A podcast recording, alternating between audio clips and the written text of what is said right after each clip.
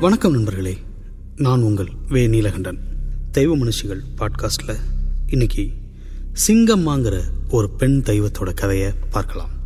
நாடோடி சமூகத்தில் பொம்பளை புள்ள பெத்தாதான் மதிப்பு மறுவாதி. பாண்டியாயிக்கு நாலு பயலுக. அதனால் எனக்கு ஒரு பொம்பளை புள்ள வரம் கொடு சாமின்னு தினமும் தாதாஜி கிட்ட வேண்டிக்குவா.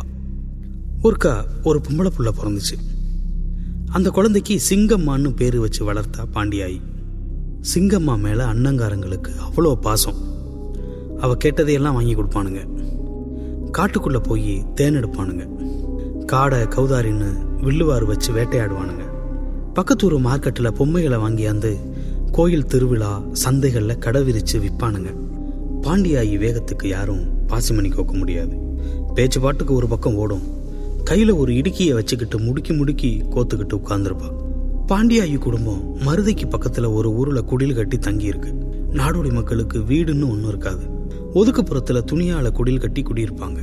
பொம்பளை பிள்ளைக பகல்ல எங்க வேணுனாலும் போய் ஊசி மணி பாசி விற்கலாம் ஆனா சாயங்காலம் ஆறு மணிக்குள்ள வீட்டுக்கு திரும்பிடணும்.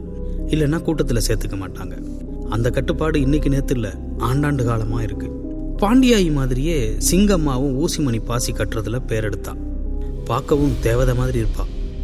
மற்ற சமூக மாதிரி கல்யாணம் கட்டுறதுக்கு மாப்பிள்ளைக்கு வரதட்சணை தர்ற கதையெல்லாம் நாடோடி சமூகத்தில் இல்லை. பொண்ணை பெத்தவங்களுக்கு பணம் கொடுத்து பரிசம் போடணும். சிங்கம்மாவுக்கு பதினாலு வயசாகும் போதே அவ அழகையும் திறமையும் பார்த்து பல குடும்பங்கள் பரிச பணத்தோட வந்து நிற்கிறாங்க ஆனா பாண்டியாயிக்கு எதுவுமே திருப்திப்படலை. இன்னும் என் பிள்ளைக்கு கல்யாணம் கட்டுற திசை வரல. அப்புறமா யோசிக்கலாம்னு எல்லாத்தையும் துண்டிச்சு விட்டுட்டான் ஒருக்க அண்டையூர்ல கோயில் திருவிழா. அன்னைக்கு பார்த்து பாண்டியாயிக்கு உடம்புக்கு சுகம் இல்லை பயலுவெல்லாம் தேனெடுக்க காட்டுக்குள்ளே போயிட்டானுவ. திருவிழாவில் கடை போடணும். அப்போ தான் நாலு காசு பார்க்க முடியும். சிங்கம்மாவையும் மருமக ரெண்டு பேரையும் கூப்பிட்டு திருவிழாவில் கடை போட்டுட்டு ஆறு மணிக்குள்ளே வீட்டுக்கு திரும்பிருங்கன்னு அனுப்பி வச்சா. விடிய காத்தால கிளம்பி சிங்கம்மாவும் ரெண்டு அன்னிமாரும் தலையில சாமா முட்டையை தூக்கி வச்சுக்கிட்டு நடந்தாங்க. வழியில ஒரு காட்டை கடந்து போகணும். ஏதும் மிருகங்க தட்டுப்படும். பார்த்து பதவுசா நடக்கணும். ஒரு வழியா அந்த கோயிலுக்கு போய் சாக்க விரிச்சு பொருளை எல்லாம் அள்ளி அடுக்குனாங்க. சிண்டு சிறுசுக பொண்டு பொடுசுகள்லாம் கடையை கண்டது வந்து சுத்திருச்சுக. நல்ல வியாபாரம். மணி மூணாச்சு. ஆறு மணிக்குள்ளார குடலுக்கு போகணுமே. கடையை அவசர அவசரமா அள்ளி கட்டினாங்க. ஆளுக்கு ஒரு மூட்டையா தலையில சுமந்துக்கிட்டு விறுவிறுன்னு கோயிலை கடந்து நடக்கிறாங்க மூணு பேரும். லேசா வானம் கருக்குது. மழை வர்றது மாதிரி இருக்கு. நடைய வேக வேகமா போடுறாங்க. முன்ன பின்ன போனதுல மூணு பேரும் ஆளுக்கு ஒரு பக்கமா பிரிஞ்சிட்டாங்க. ஏ அண்ணி ஏ அண்ணின்னு கத்ரா சிங்கம்மா. அந்த பிள்ளைகளுக்கு காதலே விழல. சரி நமக்கும் தான் வழி தெரியுமே போயிடலாம்னு விறுவிறுன்னு நடக்குது புள்ள. சிங்கம்மா தனியா நடந்து போறத அந்த பக்கமா போன மூணு பயலுவ பார்த்தானுவ. எல்லாம் வாலிவ பயலுவ. கிட்ட போய் சிங்கம்மா ஏன் தனியா போறேன்னு கேட்டானுவ. அறிமுகமான பயலுவங்கிறதுனால அன்னிமார் ரெண்டு பேரும் முன்னாடி போயிட்டாங்கன்னு சொன்னா சிங்கம்மா. ஓ அவங்க ரெண்டு பேரும் இப்பதான் தெக்கிக்காட்டு பக்கம் போய்கிட்டு இருந்தாங்க. அங்க ஒரு கல்யாண வீடு விருந்தும் வச்சிருக்காங்க. அதுக்கு தான் போறாக. நீனும் வாரியான்னு கேட்டானுவ சரி அன்னிகாரிங்க போயிருக்காங்களே நாமளும் போகணும்னு புள்ள அவனுவ பின்னாடி விறுவிறுன்னு நடந்தான். வழியில அரவம் இல்லாத ஒரு இடம். பக்கத்துல ஒரு பாலடைஞ்ச கட்டடம்.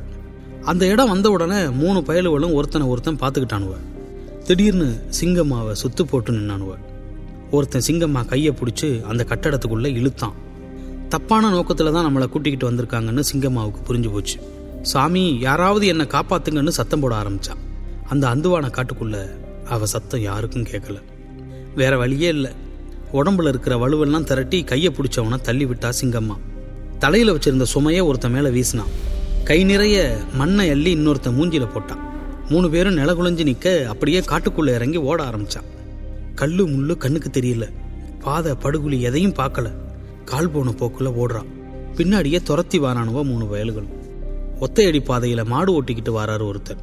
சிங்கம்மா ஓடி ஆறதையும் மூணு பயலுக துரத்திக்கிட்டு வர்றதையும் பார்க்குறாரு சிங்கம்மாவை நிக்க சொல்லிட்டு அந்த மூணு பயலுகளையும் அடிச்சு துரத்தினார். பிறகு சிங்கம்மாவை பத்தி விசாரிச்சு பாதுகாப்பா ஊர் எல்லா வரைக்கும் கொண்டு வந்து விட்டுட்டு போனாரு. மணி எட்டாயிருச்சு. கூட போன அன்னிகாரிங்க ரெண்டு பேரும் குடிலுக்கு வந்து சிங்கம்மா தங்களை விட்டுட்டு எங்கேயோ போயிட்டான்னு சொல்லிட்டாங்க. சாதி சனமெல்லாம் பதறி போச்சு பாண்டியாயி ஒரு பக்கம் உட்காந்து ஒப்பாரி வைக்கிறான். இப்படி குளமானத்தை வாங்கிட்டாளேன்னு அண்ணங்கார நாலு பேரும் கண்ணு சவக்க கோவத்தில் உட்காந்துருக்கானுவ கூட்டத்துல மூத்தாளுகள்லாம் அடுத்து என்ன செய்யலாம்னு யோசனையில இருக்காங்க ஒரு வழியா உடுப்பெல்லாம் கிளிய தலைவிரி கோலமா தப்பிச்சோம் பழச்சம்னு குடிலுக்கு வந்து சேர்ந்தா சிங்கம்மா. அண்ணங்காரனுவ கோவத்தில் எழுந்து அடிக்க போனானுவ. பெரிய ஆளுகள்லாம் அவனுங்களை கட்டுப்படுத்தி உட்கார வச்சாங்க சிங்கம்மாவை குடிலோட எல்லையிலேயே நிற்க வச்சுட்டாங்க பாண்டியாயி மவளை பார்த்து பொங்கி பொங்கி அழுவுறான் கூட்டத்தில் ஒரு பெரிய ஆளு சிங்கம்மா கிட்ட போய் என்ன ஏதுன்னு விசாரிச்சார்? அவள் நடந்த கதையெல்லாம் சொன்னான். ஆனால் அதையெல்லாம் அவர் நம்புற மாதிரி இல்லை. எல்லா பேரும் சேர்ந்து பாண்டியாயையும் அண்ணங்காரங்களையும் கூப்பிட்டாங்க. கூடி நின்று ரகசியமாக பேசிட்டு எல்லாரும் அவங்க குடிலுக்கு போயிட்டாங்க. பாண்டியாயும் அண்ணன்மாருங்க நாலு பேர் சிங்கம்மாவை கூட்டிக்கிட்டு கிளம்புனாங்க. வழியெல்லாம் அழுதுகிட்டே வந்தா சிங்கம்மா. மற்ற எல்லாரும் அமைதியாக வந்தாங்க. நடு ராத்திரி ஆச்சு புல்லும் புதரும் வண்டி கிடந்த ஒரு மந்தையில் எல்லாரும் உட்காந்தாங்க சிங்கம்மாவுக்கு பிடிச்ச பதார்த்தங்களை எல்லாம் திங்க கொடுத்தா பாண்டியாயி.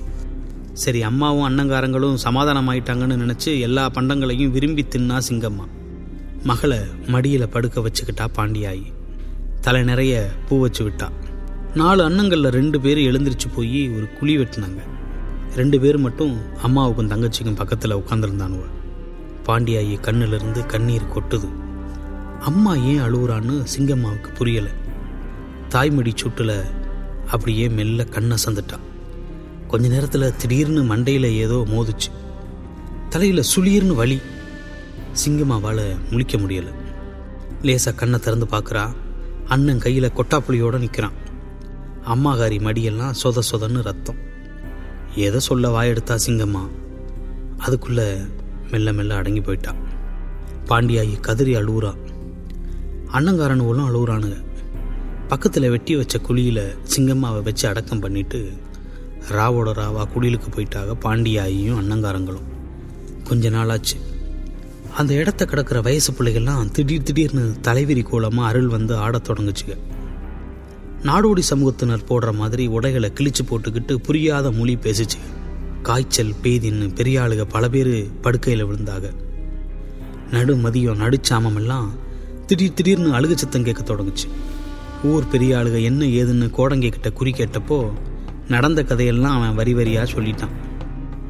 சிங்கம்மாவை புதைச்ச இடத்த கோடங்கி அடையாளம் காட்ட அந்த இடத்துல ஒரு கோயில் எழுப்புனாங்க. மேலூருக்கு பக்கத்தில் மில்கேட்டுன்னு ஒரு இடம் இருக்கு.